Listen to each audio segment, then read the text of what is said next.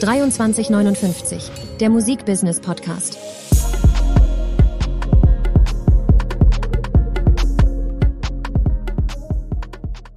Herzlich willkommen zu einer weiteren äh, Musikbusiness-Podcast-Folge von 23.59 Uhr. Heute ähm, will ich ja schon fast sagen, mit einer Legende, Hubert Wandjo. Ja. Ja. Wir haben gerade gesprochen, schon vor Abgespräch, 42 Jahre Musikbusiness. Wahnsinn. Und mit meinem tollen Kollegen und Geschäftspartner Jules Kallenbacher. Wir haben die Ehre, heute hier mit Hubert ein äh, bisschen mal zu quatschen, würde ich sagen. Wir sind ja beides, auch muss man auch sagen, äh, ja, deine Schützlinge, wenn man es mal so sagen darf. Ne? Also haben beide an der Popakademie studiert. Ich glaube, wir haben beide sogar, obwohl wir eigentlich jetzt, ich bin ja auf dem Business-Part und du ja Songwriter, auch Produzent und so. Aber auch Ähm, ein Business-Part. Genau, hat Business Business Part studiert, ne? Und deswegen äh, freue ich mich sehr. Und das war ja auch sehr, sehr, sehr spontan, dass wir das heute machen. Und äh, finde es ganz toll, dass wir das jetzt zu dritt, zu dritt sprechen. Vielen Mhm. Ja. Dank, dass du da bist. Ja. Ähm, ich würde vielleicht mal direkt einsteigen. Hubert, du hast 42 Jahre Musikbranche. Ja. Wie bist du damals, ich glaube, das ist immer ein bisschen anders, wie wir da reingekommen sind. Wie bist du damals in die Musikbranche gekommen? War das wirklich auch so wie, so wie heute, ich studiere an der Popakademie Musikbusiness und dann werde ich Produktmanager oder A&A oder erzähl gerne mal, wie war das? Das gab es damals ja noch nicht, ein so zielgerichtetes Studium. Das hätte ich natürlich gemacht, aber äh, der Background, den ich hatte, war, um das überhaupt auch so anzugehen, weil der, ich war natürlich auch Musiker gewesen früher. Äh, komme ja hier aus der Kurpfalz, ja, in der Nähe von Mannheim und habe auch sehr viele Jahre hier Musik gemacht, in Ami-Clubs gespielt, in Soul-Bands und so weiter und so fort. Habe in Darmstadt mal Jazzgitarre studiert, noch zwei Jahre. Also ich habe einen musikalischen Hintergrund und äh, kurz vor meinem Abschluss an der Uni äh, war ich dann auch schon auf der Vorstellungstour bei Lufthansa und bei Banken und wo auch immer, wo man so als junger Diplomkaufmann halt hingeht.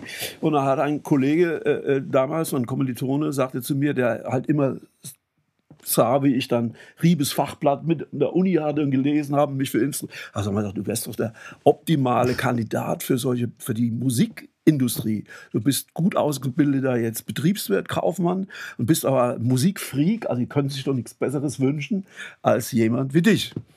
Und da habe ich gedacht, eigentlich hat er recht. was mache ich denn da jetzt? Also wie komme ich denn da hin? Ich wusste es gar nicht. Da habe ich dann zu Hause einfach meine Platten durchgeschaut, die ich hatte. Und die meisten hatte ich von CBS und von Warner. Und da habe ich gesagt, bewerbe ich mich jetzt einfach mal. Das habe ich dann getan und habe mich frei beworben nach dem Motto, ich hier mit meinen beiden Talenten, Kaufmann und Musikfreak, könnte das doch wunderbar verbinden in einer äh, geeigneten Position im Haus. Habe natürlich nichts gehört. Hm, Da habe ich gedacht, ah ja klar, da kommst du nicht rein ohne die üblichen äh, Kontakte und so weiter und so fort. Aber nach drei Monaten, ich war gerade dabei, bei der Chase Manhattan Bank für ein fünfjähriges Trainee-Programm zuzusagen. Ja. Wie alt Ja. warst du da damals? Dann? Da war ich 27 oder so. Ne? Und dann äh, kam meine Mutter, ich war, weil wir abends irgendwo in irgendwelchen Clubs gewesen. Meine Mutter kam, hat mich im Bett geholt, morgens um 10 oder so.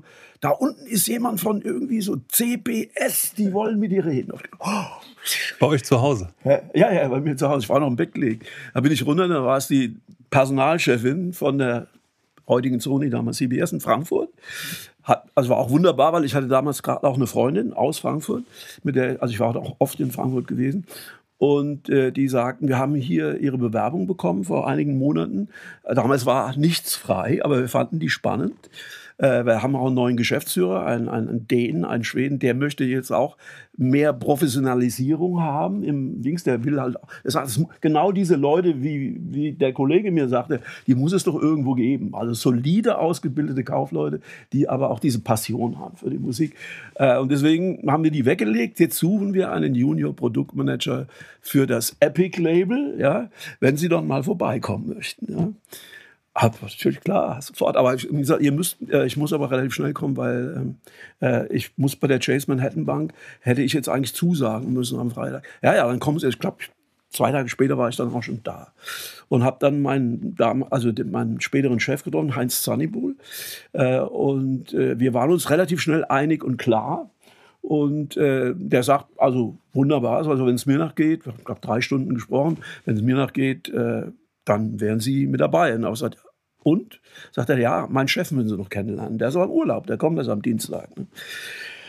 Okay, dann bin ich am Dienstag nochmal hin und da war der Chef dann von ihm da und äh, der hat sich dann mein Buch hier angesagt. Also ich weiß nicht, sagt er, ob das für Sie sinnvoll ist, hier anzufangen. Ich dachte, um Gottes Willen, was hat er denn? Sagt er, Sie haben so ein gutes Examen, sagt er, Musikbranche ist so speziell und was sie da jetzt lernen, das ist so, sagen wir mal, äh, wenig vielleicht für andere Branchen brauchbar. Gehen Sie doch lieber zu Nixdorf oder Procter Gamble, machen Sie da ein Marketing-Trainee, das können Sie dann für alles brauchen. Also ich würde Ihnen das nicht raten.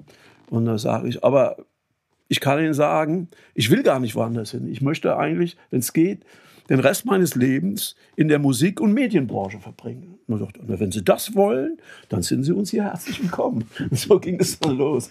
Aber das heißt dann, der eigentliche Chef hat dir praktisch sogar davon abgeraten, den Job anzunehmen? Ja, weil er meinte, dass man, dass ich mich vielleicht in der Situation direkt frisch von der Uni jetzt noch nicht so auf ein enges Gebiet festlegen sollte wie Musikbranche, ja, sondern dass ich mir erstmal eine allgemeine Basis noch schaffen würde bei einem der traditionellen großen Marketingunternehmen. Die haben waren auch, die waren auch sehr, sehr bekannt für ihre, für ihre äh, äh, Praktika, äh, die, sie, die sie hatten. Und, aber ich habe dann jetzt erstmal die Panik bekommen und dachte, der will, der will mich jetzt nicht. Ja?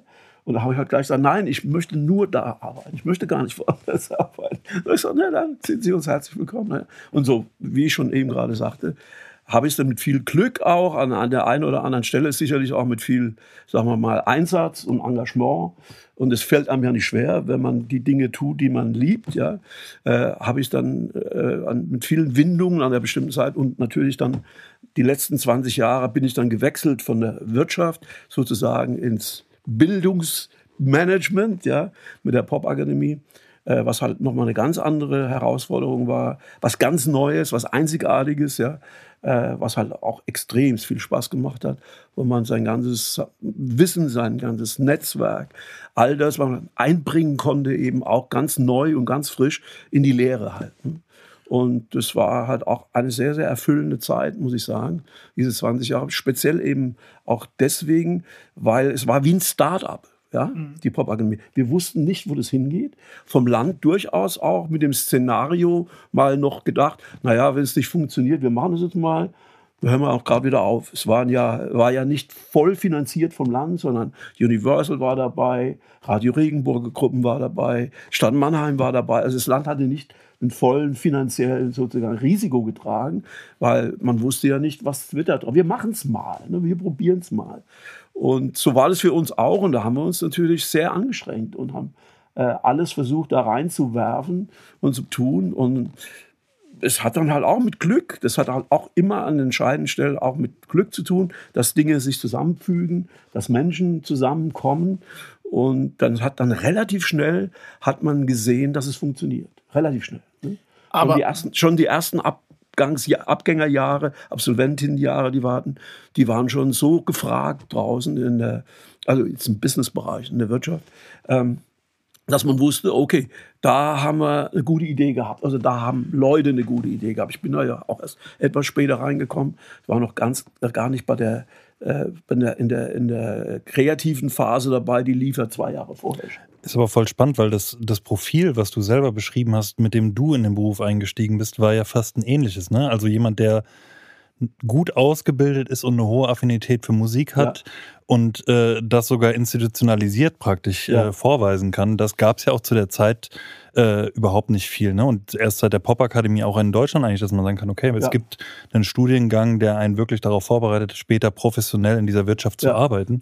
Ja, also es gibt natürlich einige, ja, würde sagen, ähnliche Studiengänge, äh, auch äh, von Hochschulen, ob das Saarbrücken ist, ob das in Köln ist, ob das in Hannover ist. Aber die sind sehr viel stärker wissenschaftlicher ausgerichtet, kommen eher von der Musikwissenschaft her, oft dann auch Klassik eher affin oder manche eher Jazz-affin. Also jetzt hier im Pop-Bereich und sehr praxisorientiert, projektorientiert, die Musikbranche sozusagen involvierend in die Curricula. Ja. Also das gab es so in der Form und gibt es auch heute so in der Form nach wie vor noch nicht in der, sage ich mal, sehr deutlichen Ausprägung, wie es jetzt die Popakademie betreibt. Ne? Ja. Da haben wir eigentlich auch richtig Glück gehabt, ne, muss man mal so sagen. ja, ja, absolut, absolut. Ja, also dass es was gibt. Aber ich, mich würde ja nochmal voll interessieren, ich meine, du hast dann mit 27 als Junior-Produktmanager bei der CBS angefangen, ne? Was waren denn da so deine Aufgaben? Weil ich glaube, das hat sich ja heute auch komplett geändert. Absolut. Und vor allem welche Künstler, also was war dein erster Künstler? Weißt du das noch? Ja, kann ich dir sagen. Es gab zwei äh, erste Künstler in demselben, also ein paar Wochen später. Wir hatten damals äh, hat die Sony oder CBS in, in Irland, die hat von Johnny Logan den ESC-Song gekauft. Ja. Also es mussten wir ganz schnell vorbereiten, weil es war ein spätes Signing. Dann die Ausstrahlung war dann Ende Mai oder so. Ich habe glaube ich im April angefangen und wir haben uns da wirklich, also ich musste ganz schnell lernen müssen, wie macht man ein Cover und welchen Marketingplan, Marketingpläne schreiben, war einer meiner Hauptaufgaben über Jahre hinweg. Ja. Und was da zum Beispiel, weil ich meine heute, also ich meine, wenn ich heute mit unseren Produktmanagern über Marketingpläne spreche oder was wir da alles, das ist ja komplett was anderes. Das ist komplett was anderes. Damals waren die Möglichkeiten äh, ich will nicht sagen eindimensional, aber nur sagen wir, wenig komplex. Ja? Also man hat dann eine Anzeige erstmal für die Branche gemacht, in, damals im Musikmarkt, was heute Musikwoche ist. Ja? Mhm. Also äh, gab ja nur die zwei. Dann hat man äh, zwei, drei äh, Publikumsmagazine gehabt, wo man vielleicht auch nochmal eine Anzeige geschalten hat. Und dann war es für so einen Song hat es dann schon gereicht. Ja? Also entweder er hat dann geklickt durch die Fernsehsendung und ist im Radio gespielt worden und der Rest war im Handel halt. Da hat man eben Poster gemacht, äh, Indoor äh, äh sozusagen äh, Marketing, Sales Promotion gemacht mit Plakaten und also für so einen ein, einmaligen Event. Das hat aber auch gleich funktioniert. Hm. Also das Ding war ein Riesenhit und dann hat man nachgearbeitet. Und die, die Power von TV wahrscheinlich die Power auch noch von TV war voll da. Damals war ja auch, es war ja äh, durchaus so, jetzt mal abgesehen von dem Johnny Logan, ja. der dann auch gewonnen hatte, äh, war es ja so, dass man auch nur wenige Fernsehsendungen hatte. Aber die, die es gab, Musikladen, Wetten, das, das waren teilweise Sendungen, die haben Hits und Karrieren gemacht. Also hast du die Leute, also es war dann sehr Promotion orientiert. Hast du Leute mit den Songs da drin gehabt, dann äh, ist das unter Umständen, wenn alles gestimmt hat, ist das explodiert. Erinnere an Nena, die wir vorher schon ein Jahr lang versucht haben, ohne solche Sendungen. Wir haben sie irgendwie nicht platzieren können. Und äh, es hat sich schwer getan. Ne? Im Radio wurde es nicht so richtig gespielt. Leute wussten gar nicht so, ist es jetzt NDW oder da. Also irgendwie äh, hat es nicht, gef nicht gefunkt. Ja? Und dann hatten wir den Musikladen. Und dann ist sie mit ihrem äh, kurzen Leder, äh, roten Lederröckchen aufgetreten, fresh, da war nur geträumt. Mhm. Und dann ging das nur auf die Sendung hin. Ab, das kann man sich gar nicht vorstellen. Ne? Dann hast du dann Wagenladungen von, von Singles verkauft, dann die, die Wochen später. Das hast du sehr oft gehabt in dieser Zeit. Also, dass ein großer Promo-Event war und äh, der hat im Grunde fast alles getriggert. Alles andere, also Albumkünstler waren, die wir ja auch hatten bei CBS, ja. Sony, ja sehr, sehr viele. Das hat, das war dann, das waren dann so eher so Mittelstrecken. Äh, arbeiten. Ne? Die kamen auf Tour, man hat dann Anzeigen geschaltet in, in ein Stadtmagazin, man hat plakatiert draußen. Wir haben uns damals dann überlegt, wir müssten doch mal auch so rangehen wie so die Markenartikler. Wir haben dann die erste Radiokampagne gemacht für äh, ein Album für das, Album Xanadu. Das war ein, ein Soundtrack, ja. Äh, lauter Hits drauf. Und da haben wir das erste Mal. Compilation wahrscheinlich. Ja, Compilation. Aber äh, es war jetzt, nee, es war richtig ein Soundtrack in dem Fall. Mhm. Und dann haben wir gesagt, komm, wir machen jetzt auch mal Werbung, Radiowerbung. Und das war ein hohes Risiko. War es dann so 150.000, das ist ja gar nichts eigentlich heute.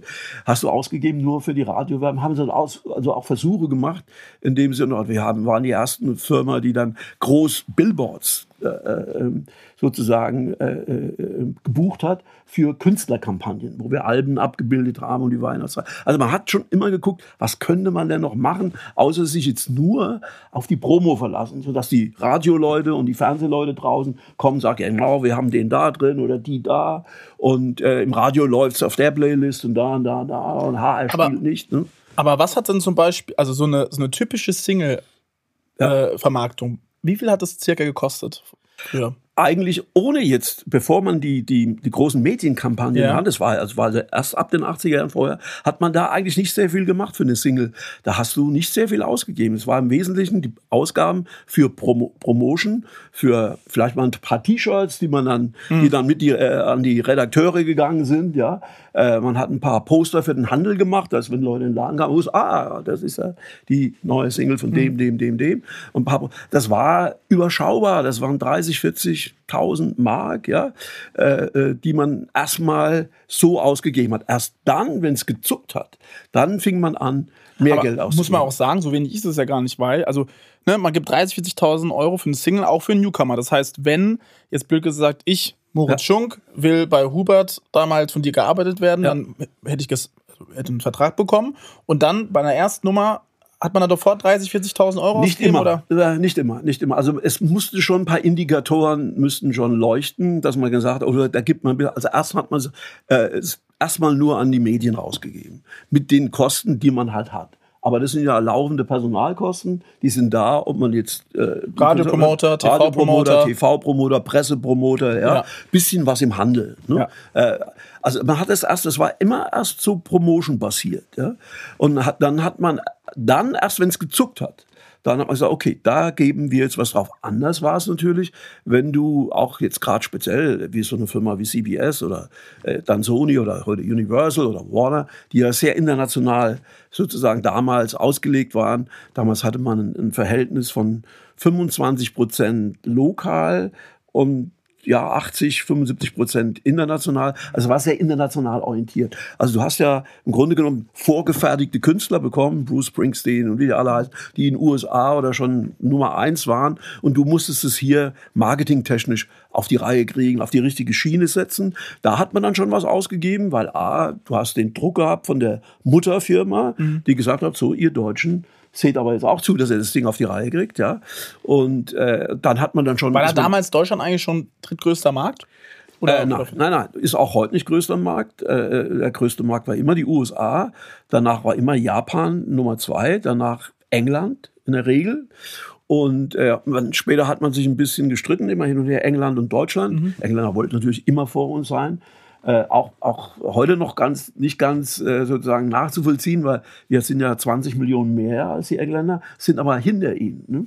Äh, aber das hat damit zu tun, dass die Engländer schon damals, ähm, äh, die haben eine andere Beziehung zu ihrer Popmusik. Die, sind stolz auf ihre Künstler. Es ist ein Exportschlager für sie weltweit. Nach Whisky und Formel 1 ist es die drittgrößte, sagen wir sagen, Source of Income für sie. Das heißt, es wird ganz äh, anders äh, sozusagen angegangen. Die haben ja schon seit den 70er Jahren, letztes Jahr 80er Jahren, haben die ja schon so Schulen wie die Popakademie gehabt, ne? weil sie wussten, das müssen wir professionalisieren, weil das ist ein wichtiger Exportschlager für uns. Ne? Also die Engländer waren immer äh, äh, vor uns, dann später mal hat's immer hin und her. Heute sind sie, glaube ich, jetzt wieder, wieder 0, so oder wie auch immer vorne dran. Ne?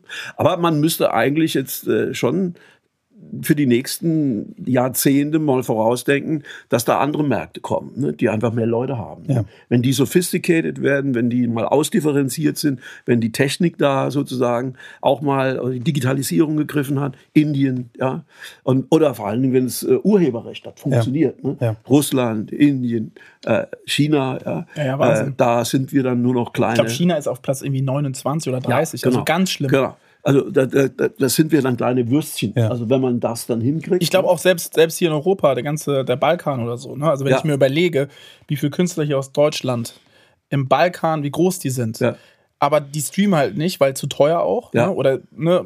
Sondern die, die schauen halt YouTube. Ne? Und das Ja. ist halt, hat sich ja auch extrem geändert. Ne? Also ich bin mal, ich bin mal gespannt, wie sich das die nächsten Jahre weiterentwickelt. Ja. Ja.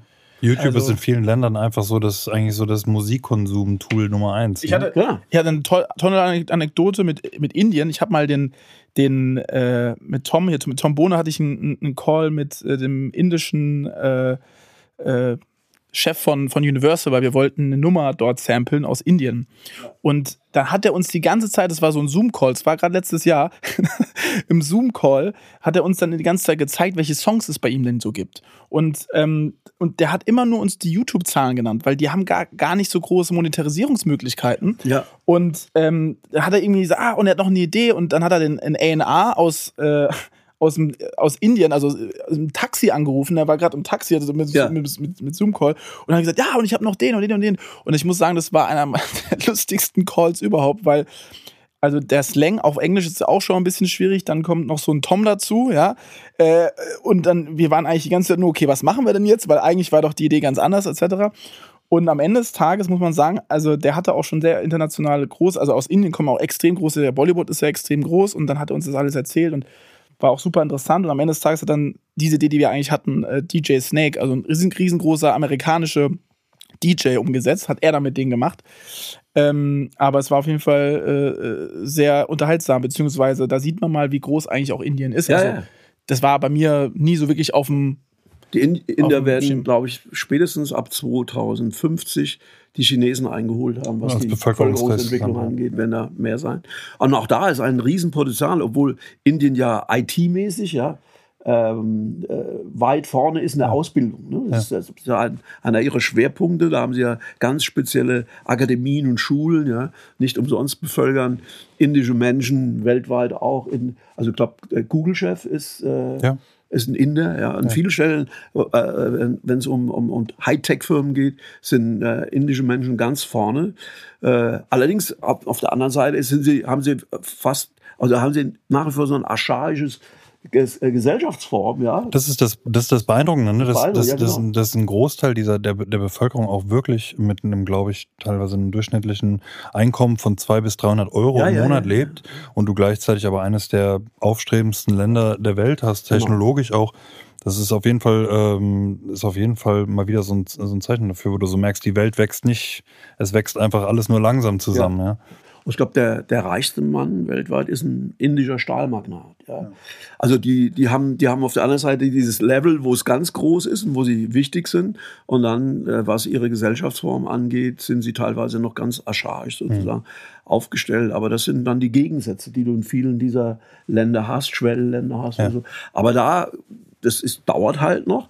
Da, da wird es Veränderungen geben, wo wir derzeit noch, sagen wir mal, die Nummer vier weltweit, Musikmarkt, äh, dann nicht mehr die Nummer vier Ja. sind. Ne? Also das wird kommen, definitiv. Ich hätte noch mal eine Frage zum Thema ähm, Promotion generell in der Zeit, weil heute ist es ja eigentlich so, wenn wir Musik releasen, haben wir in Anführungszeichen unendlich viele Verkaufsflächen. Äh, Im Social Media Bereich oder auch auf Spotify gibt es praktisch keine physikalische Grenze, wie viel Songs oder wie viel Videos man hochladen kann. Ähm, jetzt beispielsweise in der Zeit, in der du angefangen hast, war es ja so, in dem Moment, wo der äh, Saturn voll war mit CDs, war er voll und dann musstest du praktisch um die Fläche kämpfen. Oder Wetten, das hatte fünf große Musikeinsätze in zweieinhalb Stunden. Wie kam man damals dazu? War das, war dieser Platz nicht noch viel härter umkämpft und auch äh, strategisch noch viel, viel ähm, stärker besetzt von gewissen Playern, wo man sich einkaufen musste oder so? Es gibt ja immer noch auch die mehr, dass man früher mal einen Geldkoffer irgendwo mit hinbringen musste. Gab es solche Stories oder?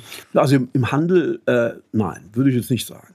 Äh, im, du hast ja im Handel, also die, großen Ketten oder großen Läden, die es gab und die ja auch geschmacksbildend waren in vielen Fällen, die haben ja ihre eigenen sehr stolzen Einkäufer gehabt, die teilweise auch sehr musikgetrieben waren.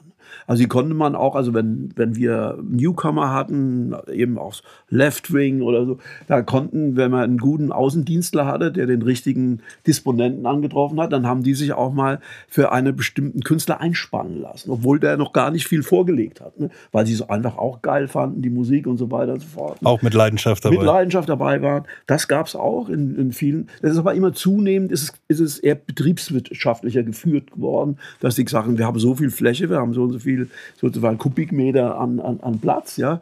Und äh, das muss halt mit den Sachen gefüllt werden für uns, also als die großen Ketten kamen, die halt schnell umdrehen. Wir brauchen pro so und so viel äh, Dreher in, in einem Monat da drauf und wer das nicht kann, der muss halt raus. Ne? Also aber da äh, am Anfang war das, wurde sehr viel auch zwischen den einzelnen äh, Vertriebsleuten draußen und den einzelnen Disponenten wurde auch noch viel verhandelt, bevor es rein betriebswirtschaftlich gesehen wurde. Ja?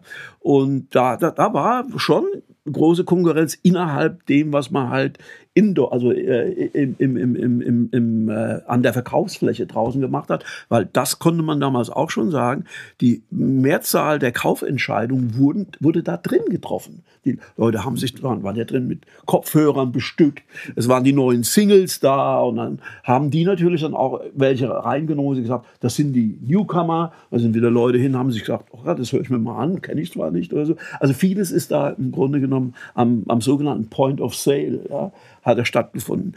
Aber Wann der- kam das denn eigentlich? Weil ich kann mich noch daran erinnern, selbst bei mir, und ich bin ja, äh, keine Ahnung, das war ganz am Anfang, ich bin damals immer früher in den Mediamarkt gegangen und habe mir wirklich die Musik dort Ja. mit den Kopfhörern ja wirklich auch Ja, ja, angehört. Ne? Also da kam, war das, wann wurde denn das dann installiert? Weil ich glaube, das ist doch ein richtiger Gamechanger gewesen, weil ich kann mir vorstellen, das war erstmal nur, wir verkaufen die CDs, Ja. wir klatschen die CDs hin und dann konnte man sich irgendwann auch die Probe anhören. Und das war, we- weiß ich noch ganz genau, als ich Kind war oder Anfang Ja, ja, ja. 10, 11, 12, das war schon richtig, aber ich bin immer Mediamarkt, immer genau. da immer ganz viel Das gehört. war ganz zu Anfang in der Tat nicht so, da hast du vollkommen recht.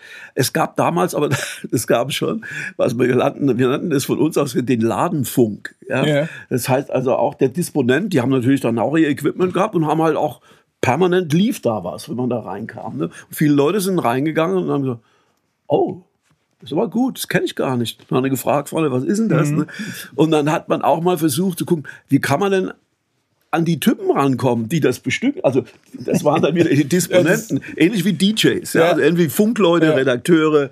Also, aber äh, zu dem Zeitpunkt war es, also, die meisten haben sich da überhaupt nicht, die, die sagen, ich spiele in meinem Laden was ich will. Okay, also bis dann, auch, bis dann mal auch eine Berufsehre. Ja, bis dann mal irgendwann der Geschäftsführer kam, also dann bei, bei ich weiß nicht, bei Saturn, ja, bei den großen Ketten, die dann Betriebsleute, nee, nee, nee, nee, du spielst das, was gut läuft. Mhm.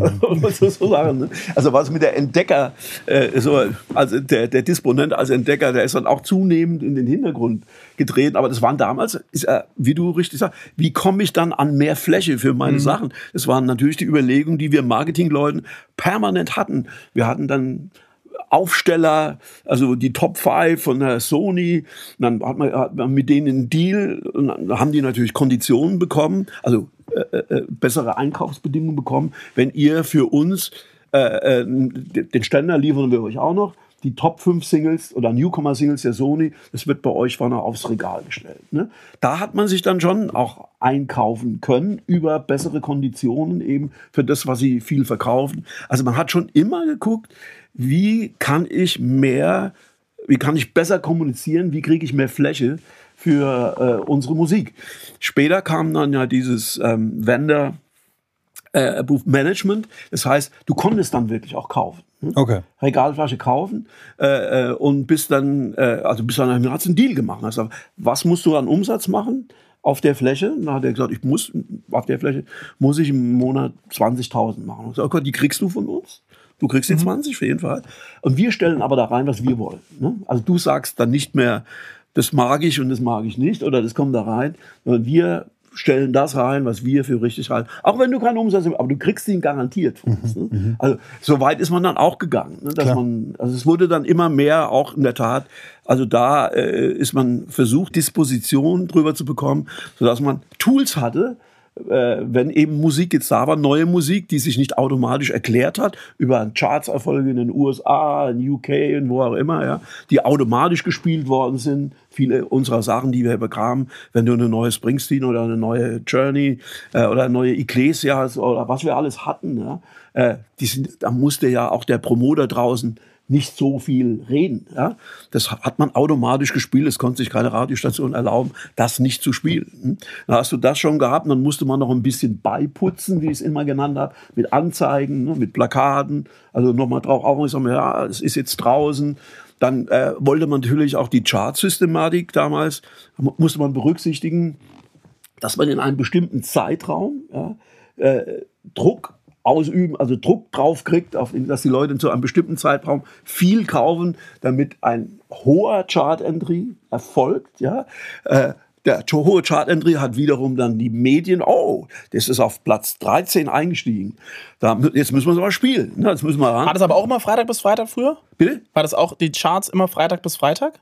Ich weiß nicht, ich glaube damals Dienstag bis Dienstag. Dienstag bis das Dienstag. War mal, also, am Anfang war es immer Dienstag. Die kamen per Fax. Ja? Und dann standen sämtliche Marketing- und ENA-Leute, die standen unten vorm Faxgerät. Wahnsinn, die, die, Dame, ja, die Dame am Faxgerät, die war damals, die standen da drin um sie rum und dann wurde geguckt. Ne?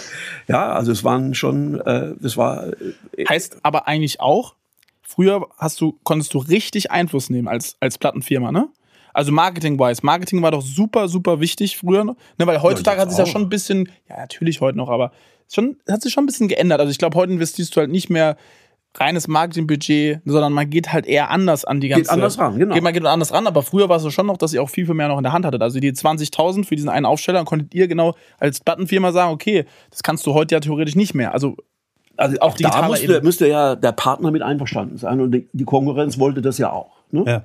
Also das waren, und dann gab's äh, Deals damals, das haben die Privatsender zum Beispiel gemacht, Sat1 hat in den Sat1 Hit-Tipp, mhm. es war glaube ich jemand aus, einer, aus irgendeiner um irgendein Label. Die sind zu denen hin, äh, würdet ihr das mit uns machen? Ihr kriegt von uns, macht im Jahr, kriegt ich kenne die Summen jetzt nicht mehr, aber das kriegt ihr einmal die Woche macht ihr den Sat 1 ja. Tipp. Ja. ja. Und das haben die dann gemacht. Und haben sie es natürlich nicht nur mit der, mit der Firma gemacht, weil dann eben auch mit den, die anderen hatten ja auch die großen ja. Hits, die großen Künstler. Also so wurden peu à peu wurden immer neue Kooperationsmöglichkeiten geschaffen, Marketing-Kooperationsmöglichkeiten, eben mit teilweise auch Medien, was also Pro7, äh, Sat1, ja, die haben ja auch äh, feste sozusagen Formate, die du buchen konntest dann, ja, teilweise gegen Beteiligung an die Sender, sodass die wiederum ihre Werbung sozusagen äh, äh, auf bestimmte Produkte ausgelegt haben, die du mit ihnen besprochen hast. Ne?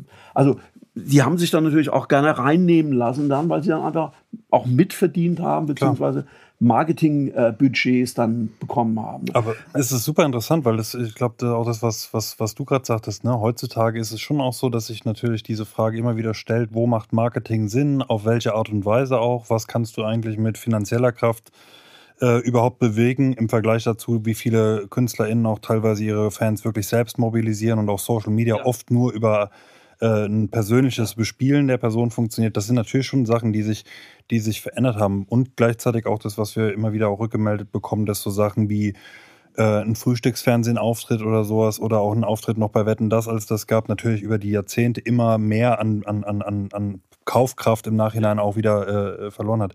Würdest du sagen, es gab so ein, gab dann irgendwann so einen Moment, oder vielleicht jetzt auch dadurch, dass du so viele viel Zeit ähm, mitgestaltet hast, hast du das Gefühl, es gab so krasse Einschnitte, wo man gemerkt hat, jetzt ist diese Branche auf einmal nichts mehr, wie es vorher war? Gab es das immer mal so einen Moment, wo man so das Gefühl hat, jetzt sind wir wieder in einem anderen Geschäft? Also für meine Empfindung, als ich angefangen habe, kam ja die CD. Die Branche war zu dem Zeitpunkt, als ich angefangen habe, eigentlich eher im Abwärtsrennen 1980. Und erst als die CD dann kam, so 82, 83, dann gab es diesen Riesenaufschwung. Es gab eine, eine Goldgräberstimmung in der Branche, die aber gar nicht durch eigenes Zutun, sondern durch den Formatwechsel war. Auf einmal hat man ein digitales, allerdings ein Tonträgermedium gehabt, das einen anderen Sound hatte, ne? also einen, einen digitalen Sound. Heute würde man vielleicht eher sagen, naja, ob das immer alles so gut war, dieser klinische und äh, äh, sehr, sehr äh, sozusagen, äh, ja, wie würde man sagen, wenig warme und anheimelnde Sound. Aber damals fand man das toll und was haben die Leute gemacht? Ich habe das auch gemacht und alle anderen haben ihre kompletten äh, Vinylsammlungen ausgetauscht und haben alles, was sie schon hatten, nochmal als CD gekauft. Dafür, dafür konnte die Branche nichts. Das war die technische Errungenschaft, ja.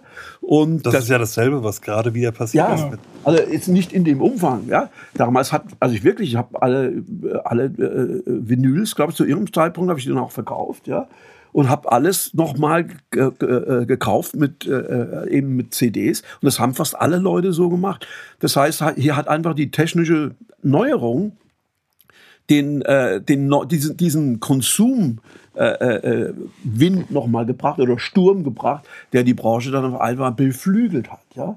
Dann kam natürlich dann noch, äh, bisschen später kam dann noch mal die Öffnung dazu in den 90er Jahren äh, äh, äh, Im Osten haben wir nochmal 20 Millionen, also wenn es nur um den deutschen Markt geht, haben wir nochmal 20 Millionen, quasi mehr oder minder 20 Millionen Konsumenten dazu, dazu bekommen, die auch Hunger hatten. Mhm. Die konnten ja sich auch nicht ausleben und amerikanische und englische Popmusik groß hören. Haben sie zwar auch auf ihren Wege gehabt, aber da konnten sie es auch. Die kamen einfach dazu und haben das Ganze geboostet, sodass es also eben bis Ende des letzten Jahrtausends war das halt ein ein, im positiven Sinne ein Höllenritt für die Branche. Ne? Also ungeahnte Möglichkeiten.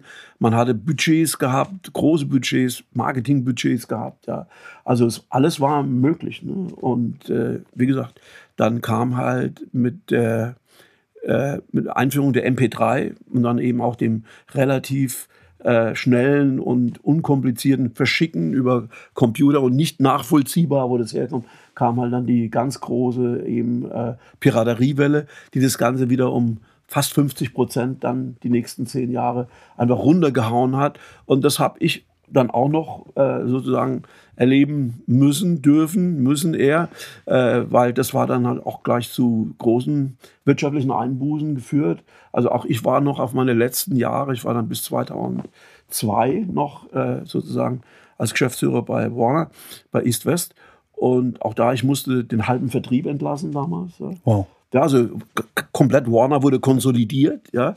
Und dann mussten alle Federn lassen, das war überall so. Also wurden die ersten Einsparmaßnahmen ja auch dann äh, angesetzt. Also diese Einschnitte habe ich dann schon so mitgekriegt. Also der, der, der ungemeine Boom der CD, dann wiederum technische, äh, technische Neuerung, dann einfach MP3, digitale äh, äh, Formate, ja, Dateien, die einfach verschickt werden können. Nochmal eine, eine, eine technische Neuerung, ja, die das komplette wieder in den anderen Bereich, äh, in, in, die andere Richtung verändert hat. Auf einmal haben alle Angst gehabt. Gibt's, war, die Frage war immer die gleiche, oder so, gibt es denn noch lange Labels? Die braucht man, wird es nicht mehr lange geben, die gehen jetzt, Musikwirtschaft ist am Ende, ja, Musikindustrie ist am Ende, aber dem war natürlich nicht so.